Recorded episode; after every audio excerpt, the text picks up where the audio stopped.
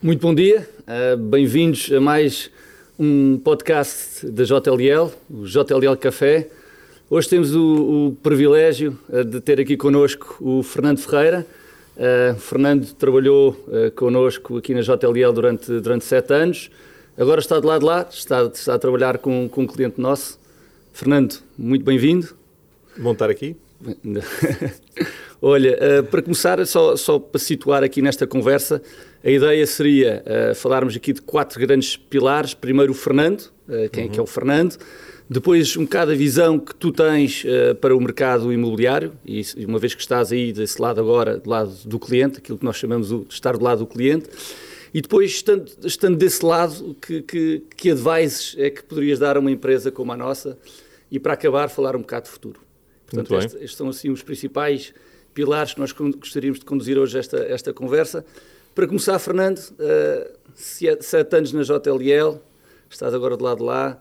Há sete anos havia um Fernando e agora há outro Fernando. Sim, antes de mais, muito obrigado pelo convite. Eu acho que este não é mais um podcast, este é o podcast. e, portanto, para mim é estranho uh, e acho que isto vamos ver se isto corre bem, porque, obviamente, pela relação que temos, uh, isto é muito awkward. Mas posso dizer que, sim, há um Fernando antes e depois da JLL. Eh, eu costumo dizer que o, a minha passagem na JLL coincide com a fase em que eu me sinto mais feliz na minha vida. E acho que não é indiferente o facto de ter passado aqui na, na JLL, ter feito parte de um, de um processo muito disruptivo, uh, junto de colegas muito inspiradores. E acho que há sete anos atrás, quando nós uh, nos sentámos e, e lançaste-me o desafio uh, do que é que para vir para a JLL, acho que nenhum de nós uh, poderia uh, alguma vez pensar no que é que a JLL se ia tornar. E eu tenho muito orgulho do trajeto que, que fizemos em conjunto, tenho muito orgulho naquilo que conseguimos alcançar, que eu acho que tivemos um impacto muito grande na, na vida das pessoas e também no mercado. E, portanto, é, não posso ficar indiferente a, a esse trajeto. E estavas a falar do impacto muito grande que tiveste nas pessoas, no mercado. Uh, tens noção uh, da importância que tu tiveste também aqui para, para a JLL? Bem, eu, eu, eu, eu sei o, a importância que eu tive, mas em bom rigor não acho que a minha importância tenha sido mais nem menos do que os meus colegas do board, dos diretores, da minha equipa, da, da, da malta de suporte, porque eu acho que um dos segredos da, da JLL uh, é trabalhar em equipa. E, portanto, valoriza-se o indivíduo, mas é muito o, o foco. Uh, no todo uh, que faz com que a JLL uh, eh, tenha feito e vai continuar a fazer o seu caminho. Portanto, obviamente que sei o papel que eu tive, mas não, não acho que o meu papel tenha sido mais ou menos do que, do que, do, do, do que os outros elementos aqui da, da empresa. Então, estamos aqui no podcast e estás, estás a ser modesto. Sim, sim. 0 a 10, que nota é que te darias? Um 10, um sólido 10. um sólido. Sim, sim. E tu, que nota me darias? Um sólido 10 um também. Um sólido 10. E não vou desenvolver mais, porque tenho, tenho, tenho, tenho, medo que, que, que, que, mostrar aqui algumas emoções que certo, se calhar não certo. ficava aqui tão bem no podcast. Mas, mas um, era, sol, mas um, sol, um, um sólido 10. Mas era bonito. era, mas fica para outra vez. Está feito. Mas olha, Fernando, agora estás do outro lado um, e, e também é bom para ter profissionais como tu uh, que têm este conhecimento, essa experiência do outro lado. Acho que o mercado, o mercado imobiliário está a ficar cada vez mais sólido, cada vez o mercado imobiliário português, com, com, com stakeholders cada vez mais, mais fortes. Uh, é bom ter do outro lado também, obviamente, uh, um cliente com quem nós trabalhamos, sempre trabalhamos, uh, e, e, mas tens uma visão diferente agora do outro lado, ou não? Há uma, há uma, nós achamos sempre que quem está do lado lá tem uma visão diferente do mercado. O que é que, o que, é que, o que, é que como é que é estar, estar do outro lado? Que, que visão diferente, é, se é que existe uhum. essa? Não, é, existe uma visão, embora eu esteja, é, eu, eu tenha começado na Square há coisa de cinco semanas atrás e, portanto, ainda estou aos primeiros passos, mas uh, estas semanas já, já, já alteraram, alteraram substancialmente naquilo que eram os meus hábitos enquanto estava aqui na JLL, liderar o departamento de investimento. Obviamente estamos a falar sempre de aquisições e de vendas no imobiliário, portanto há, há, há muitos, muitas tónicas são, são semelhantes, mas uh, obviamente que a Square, uh, como investidor, tem uma visão uh, de, em termos dos ativos, de comprá-los, reposicioná-los, valorizá-los, que era algo que eu não tinha na, na, JLL pela, pelas funções que eu desempenhava aqui. Portanto, do, do, do, dia a dia houve muita coisa que mudou. Portanto, há uma visão uh, que, que eu estou neste momento a aprender também uh, como posicionar-me dentro da Square e o que é que uh, a Square poderá vir a ser no futuro. Um, mas, mas eu acho que ainda é muito cedo para ter grandes conclusões relativamente a isso. Uhum. Fernando, nós temos estado a acompanhar aqui o mercado. Uh, acho que nós muitas vezes dizemos aqui entre nós que estamos nos últimos anos no, no, no mercado certo, que é o mercado imobiliário. Uh, estamos também no, no país certo. Uh, obviamente nós depois nós dizíamos aqui internamente e na empresa certa, mas, mas, mas, o que é facto é que nós acompanhamos aqui uma, uma, uma, uma mudança, uma, uma, grande evolução do mercado português e até do nosso país nesta, nesta área. Um, como, é que tu, como é que tu vês o, o futuro uh, nesta área, no, neste nosso setor? Uh, Fez-se muito em Portugal, uh, no imobiliário, ainda há muito para fazer? Sim, eu, eu, eu, costumo dizer, se Portugal descobriu o mundo há 500 anos atrás, parece que o mundo descobriu Portugal há 7 anos atrás.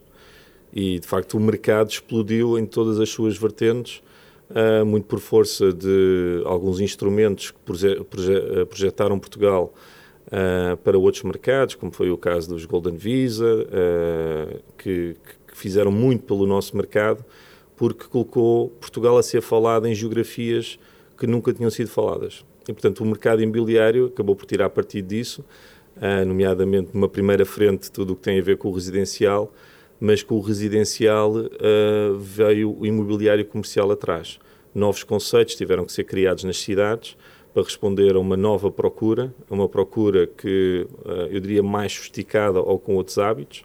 Houve também uma aposta de parte das empresas que descobriram que Portugal podia ser um destino para instalar uh, os seus serviços partilhados numa primeira instância e quando perceberam a qualidade dos recursos uh, que existem em Portugal começaram a trazer áreas de, de expertise e portanto o, o, caminho que Portugal tem feito nos últimos, uh, nos últimos anos Uh, nós, há um, ano, há um ano e meio atrás, quando se deu este tema do Covid, recordo nós estávamos a falar, e estarmos a recear que aquilo que queríamos viver seria em tudo semelhante ao que vivemos em crises anteriores, em que há um refúgio da parte das empresas e dos investidores em mercados mais maduros.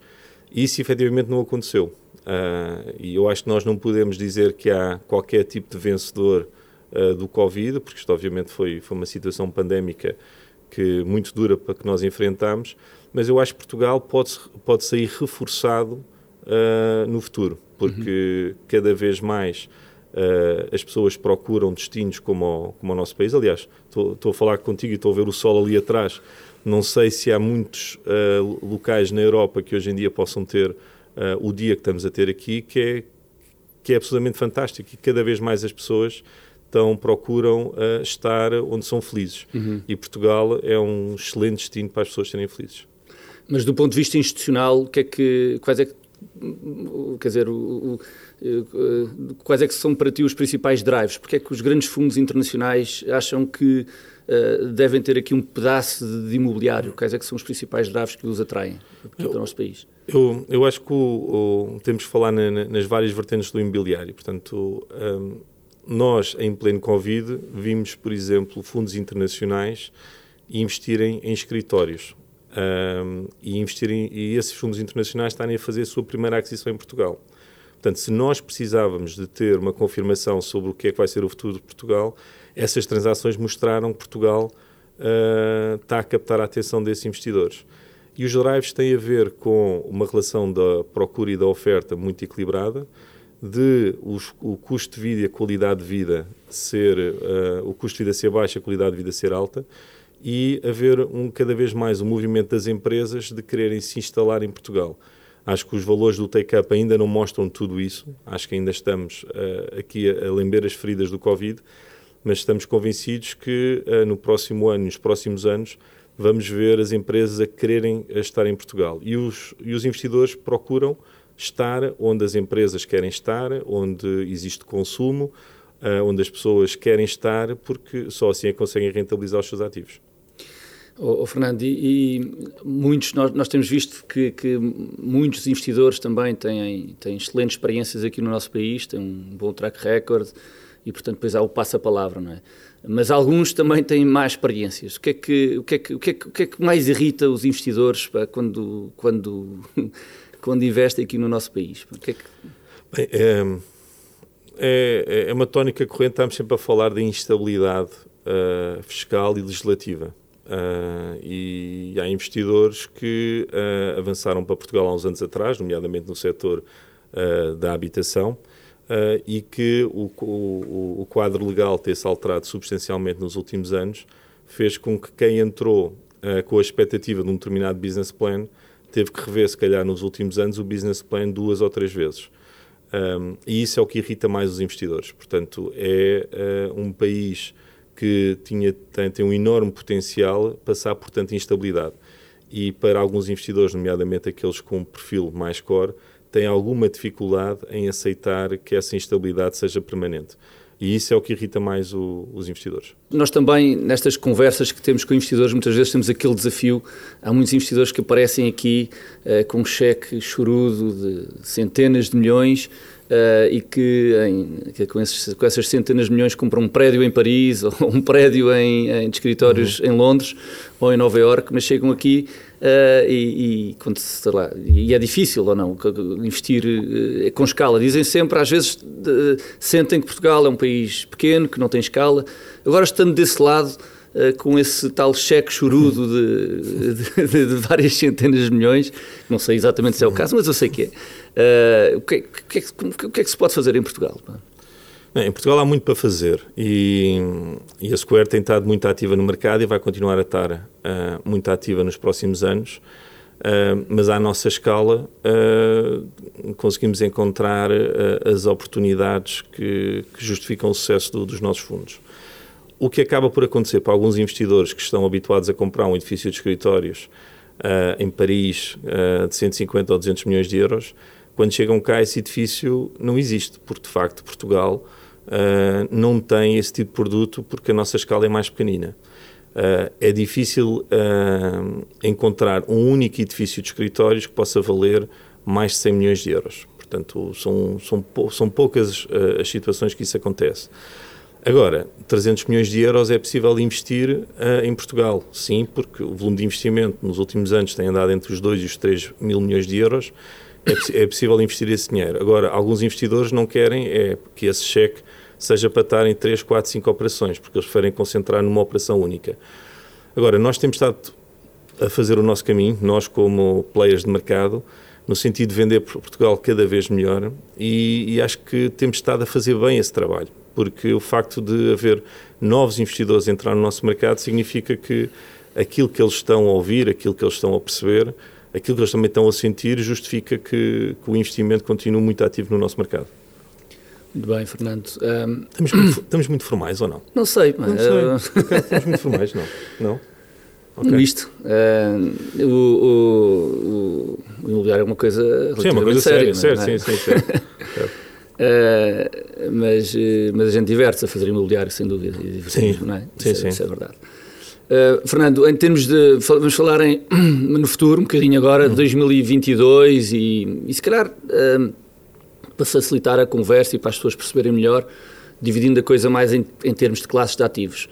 Uh, nós vimos, por exemplo, vimos muito recentemente um centro comercial em Portugal a ser transformado numa, numa escola. Uhum. e nós sabemos que, que a indústria dos centros comerciais é uma indústria, sobretudo em Portugal, é uma indústria é uma indústria exemplar, é? Os centros comerciais funcionam, há grandes centros comerciais com muitos visitantes. Uh, dentro do, dentro da, indústria do imobiliário, se calhar até aquela indústria mais, mais profissionalizada, é? com, com melhores uhum. players. Uh, e é um grande exemplo para o mundo. Temos centros comerciais a ganharem grandes prémios. Mas isto é em Portugal. agora, quando vês um centro comercial a ser transformado numa escola, preocupa-te. Uh, e, e, como é que tu vês o futuro desta, desta, desta classe de ativos? Nós acreditamos que os centros comerciais uh, vão continuar a fazer parte da, da vida das pessoas. Uh, e, e, Portugal, como tu disseste bem, é um país que tem sido reconhecido lá fora com uma série de prémios que foram entregues a entidades que promoveram, que gerem, que investiram e, portanto, o nosso conceito é, é, reconhecido lá fora. Eu diria que dentro da classe de ativos é aquele que é o expoente máximo para muitos investidores do melhor que se fez nos últimos anos em, em Portugal. Agora, como em tudo, uh, há centros comerciais que vão continuar uh, a crescer nos próximos anos e há centros comerciais que vão ter que ser reposicionados, como foi o caso da, da. Não me preocupa que o tema da Beloura, eu até acho que uh, é, é, reforçar que Portugal, para uma classe como é a dos alternativos, também mostra bastante apetite. Agora, nós não achamos que qualquer centro comercial uh, justifica que possa vir a ser adquirido, porque alguns deles têm problemas estruturais em termos da dimensão, o tema da, da, do, do, da área de influência, o tema de, da concorrência, vai fazer com que vai haver centros comerciais que vão ter muitas dificuldades. Nós, no nosso portfólio, já estamos a sentir que o, as vendas dos centros comerciais Uh, depois do verão já estão uh, alinhadas ou muito próximas do que no mesmo período em 2019. Temos menos pessoas a ir uh, aos shoppings e isso não é um reflexo só da nossa carteira, é também o reflexo de muitos centros comerciais em Portugal. Diz menos pessoas ir aos shoppings, mas as vendas, com, o mesmo tipo de vendas. E okay. no fundo as pessoas estão mais defensivas. Aquela visita ao shopping, que era quase um itinerário de um passeio em família, deixou de o ser, porque as pessoas ainda estão muito preocupadas com o Covid e quem vai ao shopping vai mesmo para comprar. Vai mesmo para comprar. E, portanto, o ticket médio Sobe. está a aumentar. E isso um, tem muito a ver também com, com, com, algo que não vai mudar, é que uh, Portugal não tem uma oferta de retalho de rua uh, de, de qualidade. E isso significa que os shoppings é o refúgio para muita gente. Uh, o online não tem a penetração ainda em Portugal como tem noutros mercados. Uh, isso também significa que pode haver algum crescimento, mas há hábitos enraizados na cultura dos portugueses do, do, de ir ao shopping, da experiência de ir ao shopping. Portanto, não é só ir fazer uma compra, mas é, é toda uma experiência. E, portanto, a pouco e pouco os shoppings vão voltar.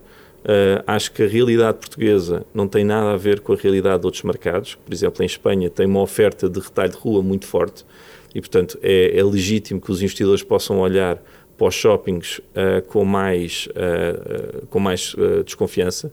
Em Portugal, nós achamos que há shoppings que vão continuar a crescer e que, e que vão rapidamente voltar a todos os indicadores próximos do que havia antes da pandemia. É, nós de facto somos, temos, é impressionante porque temos shoppings que tem, tem, tem, cujo número de visitantes é quase três vezes a população portuguesa, não é? Sim, Como sim. É uma Exatamente. coisa, é? Passam pelo Colombo cerca de, passaram, acreditamos que se calhar vão passar outra vez cerca de 30 milhões de visitantes, portanto há muito esta tendência as pessoas eh, em Portugal têm esta. está enraizado, não é? As pessoas sim, sim. vão aos shoppings e muito dificilmente deixarão de ter a experiência, não é? Porque uma coisa é ter a, a, a, conveniência de comprar online, outra coisa é ter, deixar de ter a experiência de sair de casa e ver as coisas com os seus próprios olhos. Sim, e mesmo do online. Um, temos estava a falar com um retalhista que estava a, que estava a dar nota que uh, o online, antes da pandemia, era quase um serviço premium que era dado aos clientes. Portanto, quem no fundo não queria se deslocar ao, ao, à, à, loja física uh, solicitava a encomenda e era entregue em casa. Mas com a pandemia, o que acabou é que as pessoas quiseram ter em casa a mesma experiência que têm na loja, que é manda vir 10 pares de sapatos, experimenta todos, devolve os 10 pares de sapatos. E isso é incomportável com a operação uh, logística. E, portanto, e o custo e a margem do retalhista cai substancialmente. Uh, é um bocadinho a experiência que, que, que, que, eu acredito que vai acontecer, é um bocadinho como o Uber Eats e uh, ir a um restaurante comer lá é mais barato do que encomendar a comida uh, e comer em casa. Pois. E, portanto, é natural que, tendo em conta estes desafios que, que os retalhistas estão a ter, que aquilo que era um serviço premium se passa a ser um serviço de valor, de, de custo acrescentado, porque é incomportável que as pessoas possam ter os mesmos hábitos de consumo em casa como. Claro. Uh, isto foi muito inteligente, foi, isso não foi? foi. Isso, eu... isso, depois pega com a, logística, a gente já lá vai. Não tinha pensado nesse ângulo, é um ângulo extraordinário. terminava aqui. mas, não, mas eu vou dizer, vamos do, quando falarmos da logística, já lá vamos tá também. Bem, tá bem, tá certo. Ai, que maravilha. O, o, o Fernando, escritórios, pá, um, há uma outra classe de ativos que tem nada a ver. É? Sim. Um, mesmo com esta agora, pronto, de repente, enfim, de repente parecia que os escritórios deixavam de ter utilidade. Mais valia, íamos todos trabalhar para casa, as pessoas trabalhavam de casa e durante ali algumas dezenas de meses achámos ah, nunca, mais, nunca mais ninguém vai precisar ir para os escritórios, os escritórios vão ser transformados em, em qualquer coisa, nem em hotéis, porque as pessoas vão deixar de viajar, portanto, não sei, devemos arranjar um uso qualquer alternativo para o escritório. Certo. Mas obviamente não é assim, obviamente nós sabemos que não, era, que não era assim e sabemos também que os mercados mais evoluídos uh, estão outra vez com níveis de, de, absorção de metros quadrados de escritórios até superiores a 2019. Uhum. Um, e, portanto, mesmo com esta tendência do teletrabalho, como investidor, uh, continuas a estar interessado em adquirir escritórios? Sim, sim, sem dúvida. Aliás, um, e se calhar recuar um bocadinho e as conversas que nós tínhamos uh, o ano passado, quando, toda, quando isto tudo se verificou, este, esta pandemia, e começámos a assistir algumas empresas a ter uh, decisões muito radicais. Uh, e acho que as empresas uh, começaram, tiveram que reagir à pandemia, tiveram que pôr as empresas a funcionarem na casa das pessoas e quando se aperceberam que funcionava, começaram a dizer, bem, se funciona assim, então se calhar escusamos ter o custo do escritório e começamos a operar daqui para a frente em casa. E acho que houve muitas empresas que pensaram num cenário mais radical, que vai tudo para casa, empresas que passaram a reduzir substancialmente o espaço, e com o tempo, e aquilo que se tem verificado uh, uh, desde aí até agora, é que uh, os escritórios, eu acho que já não é uma questão do, do, que é o diretor financeiro que decide. Portanto, já não é uma questão que aparece no balanço das é? empresas. Exatamente, não é uma questão do custo. Pois cada vez mais os escritórios é, um, é, é, uma projeção da cultura da empresa. É, no fundo, um ponto onde os colaboradores se juntam para falarem, trocarem opiniões e projetarem o, o, dia, a semana, o futuro da empresa.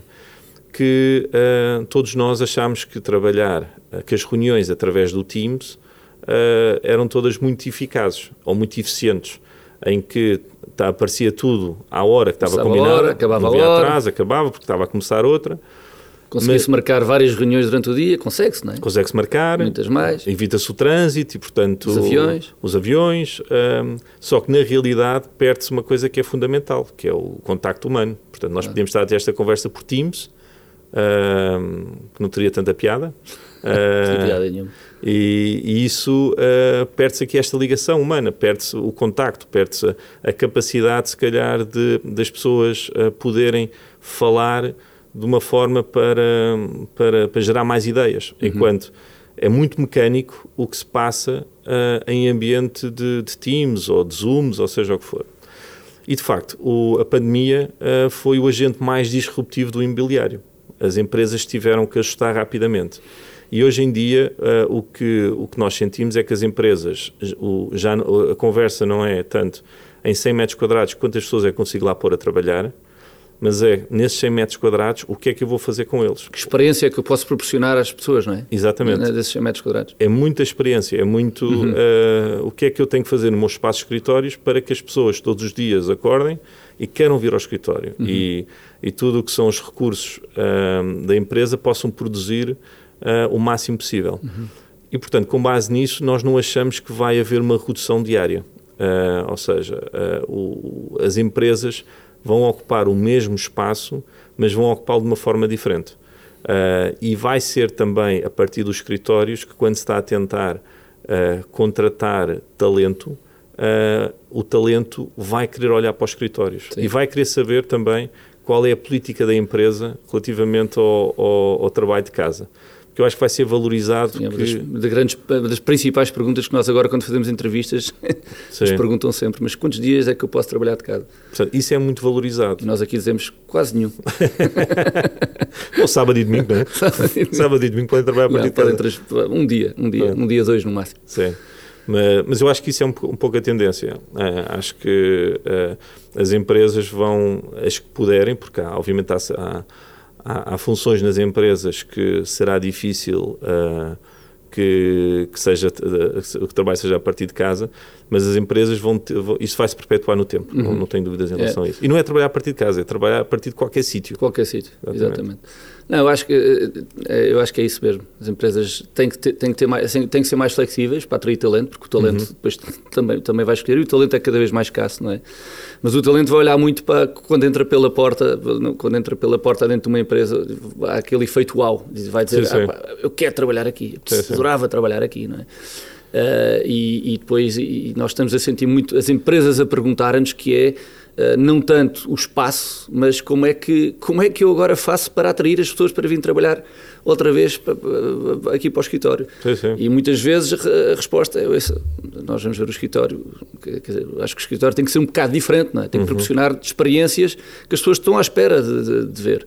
Uh, e que já vêem noutros, no, no, noutros escritórios, não é? de outros clientes e de, de outros fornecedores onde que vão visitar. Sim, sim. E portanto é muito, esse, é, muito, é muito esse o desafio da experiência. Acho que a palavra experiência é uma aquela que é cada vez mais utilizada, mas é isso que, que, que é o grande desafio das empresas uh, atrair, atrair as pessoas, atrair o talento, manter o talento, mas para isso tem que ter uma casa que as pessoas se sintam confortáveis, se calhar até mais confortáveis nessa casa onde passam tantas horas do que na própria casa onde vivem. Sim, sim. Não, aliás, eu acho que há um trabalho a ser feito pelas empresas, mas também há um trabalho que tem que ser feito pelas pessoas. Claro, claro. Porque, uh, e é o caso aqui na JLL, que uh, o, o, escritório foi pensado com, uh, com postos de trabalho significa que tem que haver rotação.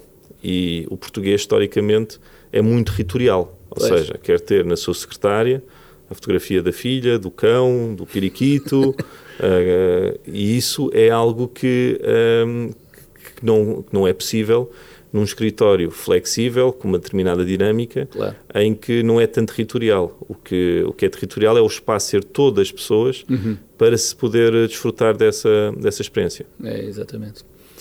Oh, Fernando, uh, mudando agora o chip para, e já há bocado esta aqui um lamiré da logística com aquele teu pensamento uhum. uh, tão, tão profundo pá, que, que a gente não esperava outra coisa. Claro, Mas uh, nós estamos aqui no, no, no, canto da Europa e para o bom e para o mau, mas na logística não é obrigatoriamente uma, uma, uma das melhores características, não é? Nós vimos que, que a logística no centro da Europa faz mais sentido. Aqui, eh, nós de facto, se somos um país de centros comerciais, cada vez mais um, um país de escritórios, uhum. uh, de logística, nunca fomos, ou éramos pouco, mas, mas, mas, mas, daquilo que nós percebemos dos investidores é que há uma, há uma grande vontade de transformar também Portugal num, num país com uma logística bastante mais sofisticada. Certo. Porquê, porque, o, que, o, que é que, o que é que tens a dizer sobre isso, Fernando? O que é que, como é que tu vês essa, essa, essa área? Logística e retalho uh, são duas faces da mesma moeda. Uhum. Porque, no, no, fundo, a logística o que procura é colocar os produtos na casa das pessoas, um, ehm, ou na casa, de, de, ou, ou, nas lojas, ou nos supermercados, seja o que for. E, portanto, a logística tem sido muito em Portugal para, para consumo interno. Uh, acho que Portugal nunca ocupou uma relevância na logística na Europa pese estarmos numa das pontas da Europa e, e, no Atlântico, do outro lado estar, a, estar o continente americano, mas acho que não foi feito o investimento adequado para que uh, Portugal pudesse desempenhar esse papel estratégico nos produtos a irem para o continente americano ou virem do continente americano para a Europa. Uh, a logística está na ordem do dia e, se, e a logística já foi disruptiva. Se, se, os escritórios passaram a ser disruptivos muito por força da, da pandemia, a logística já o é há uns anos atrás, muito por força de, da forma como a internet começou a entrar na, nas nossas vidas. Um, e por essa razão, uh, hoje em dia, a logística, que era o patinho feio do imobiliário quando nós começámos a trabalhar, portanto, ninguém queria para, a logística, uh, era quase a pessoa menos qualificada uh, que ia tomar conta da logística. E é difícil, de facto, captar talento de pessoas que querem ir para a logística, não é? É, há, muito pouca, difícil. Há poucas pessoas que, que, nós temos, é difícil contratar pessoas para, especificamente para essa área, não é? Mas na Europa, e, e mais acaba. E, e, em Portugal foi difícil porque uh, não havia tanto take-up uhum. uh, e principalmente na, com a crise financeira e depois com a Troika cá, foi, foi uma área de facto que uhum. não, não havia dinâmica havia mais espaços devolutos do que espaços ocupados. Uhum. Um, e, e, fez com que não houvesse uma aposta das empresas uh, nesse setor. E hoje em dia inverteu-se. E, portanto, nós fomos buscar os livros de economia do imobiliário há uns anos atrás, a yield logística estava, se calhar, 200 pontos base acima do melhor que poderia, do, ou do pior do imobiliário que podia ser comprado. Hoje em dia a logística Está transaciona nível. Ao nível dos centros comerciais. Pois, pois. E em alguns mercados, como é o caso de Espanha, transaciona abaixo do, uh, dos centros comerciais. E isso tem a ver com a, a forma como as pessoas mudaram os seus hábitos de consumo. Uhum. Portanto, há cada vez mais empresas que têm que ter a sua operação logística. E também numa economia global isso cada vez uhum. mais justifica. Eu gostava de, de, acreditar que Portugal vai mudar drasticamente nessa área. Um, agora, aquilo que nos chega até hoje é que Portugal vai um bocadinho a reboque daquilo que é a febre da logística, mas aquilo que efetivamente é o mercado ocupacional ainda é muito para consumo interno. Uhum. E podemos é, uh, uh, e o que já está a ver é que operações logísticas que servem em Portugal estão instaladas em Espanha. Porque para os operadores faz mais sentido, a partir de Espanha, cobrir Espanha, Portugal e também a uh, França, do que propriamente colocar uma operação logística relevante em Portugal. Pois. Enfim, mas é uma área de aposta, é uma área que vai crescer, é uma área que há muito Sem para dúvida. fazer era um país de armazéns, uh, não era, e agora está-se a transformar, vai-se transformar num país de, de, logística. Vamos, vamos avaliar qual é que será a escala, não é? Mas, certo, exatamente. Mas de facto é uma, é uma, uma grande área de apostas. Um, Hoje em dia fala-se muito deste mercado dos alternativos, alternativos, acho que é muita gente que não é do imobiliário, mesmo quem é do imobiliário não percebe bem o que é, é isso do alternativo. Obviamente que a alternativa é alternativa ao escritório, ou, uhum. é, é, é, uma área que está a crescer muito, que está a crescer muito, um, quais é que são, dentro dos alternativos, que é que, qual é que é a área de maior aposta aqui no, em Portugal? O, o conceito de alternativos surgiu uh, da resposta uh, a ativos que eram procurados e que não, era, que não eram escritórios, retalho, uhum. hotéis uh, ou industrial. E aquilo que eu estava a dizer sobre Portugal não poder, eventualmente não ter um papel estratégico na logística na Europa, eu acho que nos alternativos é exatamente o contrário. Portanto, nos, nos alternativos estamos a falar de residências estudantes, estamos a falar de residências séniores, estamos a falar uh, de residencial para arrendamento uh, como produto institucional, estamos a falar de hospitais e uh, durante muitos anos, se, estamos a falar de data centers, falava-se que Portugal poderia ser a Flórida da Europa. E nós sempre defendemos a tese que, embora sendo pequeninos, podíamos não só ser a Flórida, mas também podíamos ser a Califórnia da Europa. Mais a Califórnia do que, do que a Flórida, claramente. Mas temos de facto um país que permite ser os dois num só, porque uh, a qualidade de vida que, que, nós podemos oferecer, por exemplo, às pessoas mais séniores, uh, faz com que Portugal seja um destino ótimo para as pessoas, uh, a partir de uma, uma determinada idade, dos, dos 60, poderem vir para Portugal gozar, gozar a, sua, a sua reforma como também é um belíssimo destino e tem havido um esforço muito grande, um investimento da parte das faculdades, de promover Portugal lá fora. O que faz com que os estudantes cada vez mais consideram Portugal, porque os estudantes querem, querem também Ramboia, e portanto este é um país ótimo para a Ramboia, um, mas também tem uh, formações, uh, faculdades com, com, cada, com MBAs cada vez de maior destaque, o que faz com que o conceito de, residen de residência de estudantes que já pegou destaque há uns anos atrás, vai continuar, a, continuar uhum. a crescer. Depois temos uh, a parte de tudo o que é healthcare. Algumas soluções híbridas que acaba por ser residências séniores com serviços de healthcare associados. Portanto, há um lastro que permite que Portugal, de facto, consiga captar essas duas vertentes. Uh, eu falei dos data centers porque uh, cada vez mais estamos a evoluir a informação para a nuvem claro. e cada vez mais é essa procura. E Portugal tem uma localização estratégica para que isso possa, uh, possa ser relevante aqui no nosso mercado. Portanto, dentro da classe dos alternativos, é uma aposta que também estamos a fazer um, e, é uma, e é uma classe que nós acreditamos muito que, que venha a crescer no futuro. Muito bem, Fernando, um, temos quase a acabar. nós como eu tinha dito no início da conversa, gostávamos de acabar aqui com, com, duas, com duas questões. Uh, uma que é, estando desse lado e como cliente agora, o que é que, que, que, que conselho é que darias a uma, uma JLL? O que é que achas, o que é que achas que nós podemos fazer, eh, uma empresa como a nossa, uma empresa como a JLL, pode fazer ainda melhor do que aquilo que. Ou pode fazer melhor, não é? Do que aquilo que tem feito. O que é que pode fazer melhor? Bem, eu estou. Eu, eu saí da, da JLL há cinco semanas, portanto, uh, não quero. Uh, não há nada que eu, que eu possa dizer agora que nós já não discutíssemos há cinco ou seis semanas atrás que tinha muito a ver com a forma como, uh, como a JLL podia crescer no futuro. E aquilo que eu ouvia quando estava na JLL é algo que eu estando deste lado também já o estou a sentir, uh, é que uh, a JLL cativa muito uma relação de proximidade e de disponibilidade total para os seus clientes.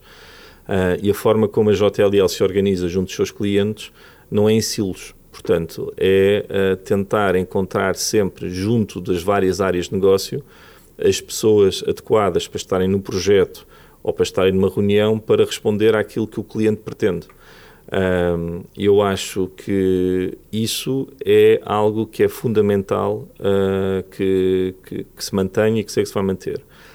Por outro lado, o, o, desafio da JLL é muito o desafio de todos nós, que é nós temos de estar preparados para algo que ainda não sabemos o que vai acontecer. Porque o, este, esta questão disruptiva faz com que uh, o mercado hoje em dia esteja a mudar cada vez mais rapidamente do que estava. E aquilo que, que se pede a uma JLL é que possa, na medida do possível, antecipar uh, o que é que aí vem e antecipar com informação, com data, que é o petróleo hoje em dia uhum. de, das empresas. E, portanto, o tema da data uh, e o tema de uh, uh, definir qual é o rumo que o mercado está a tomar para estarmos todos melhor preparados, esse é o grande desafio que a JLL tem, tem pela frente. Muito bem. Para acabar, Fernando, confiante para os próximos anos? Sim, sim, sim, muito confiante. Acho que Acho que o Portugal tem, uh, tem uns excelentes players uh, no nosso mercado. Acho que há, há, há, há da parte dos, de, dos investment managers, da parte também das consultoras, uh, pessoas excelentes a prestarem o, o, serviço ao país de vender Portugal lá fora. E, e, de facto os investidores estão a olhar para Portugal. Há uhum. muito capital que quer estar em Portugal. E portanto temos que fazer o nosso caminho uh, e fazê-lo bem feito e, e para continuarmos a, a, celebrar sucessos. Muito bem.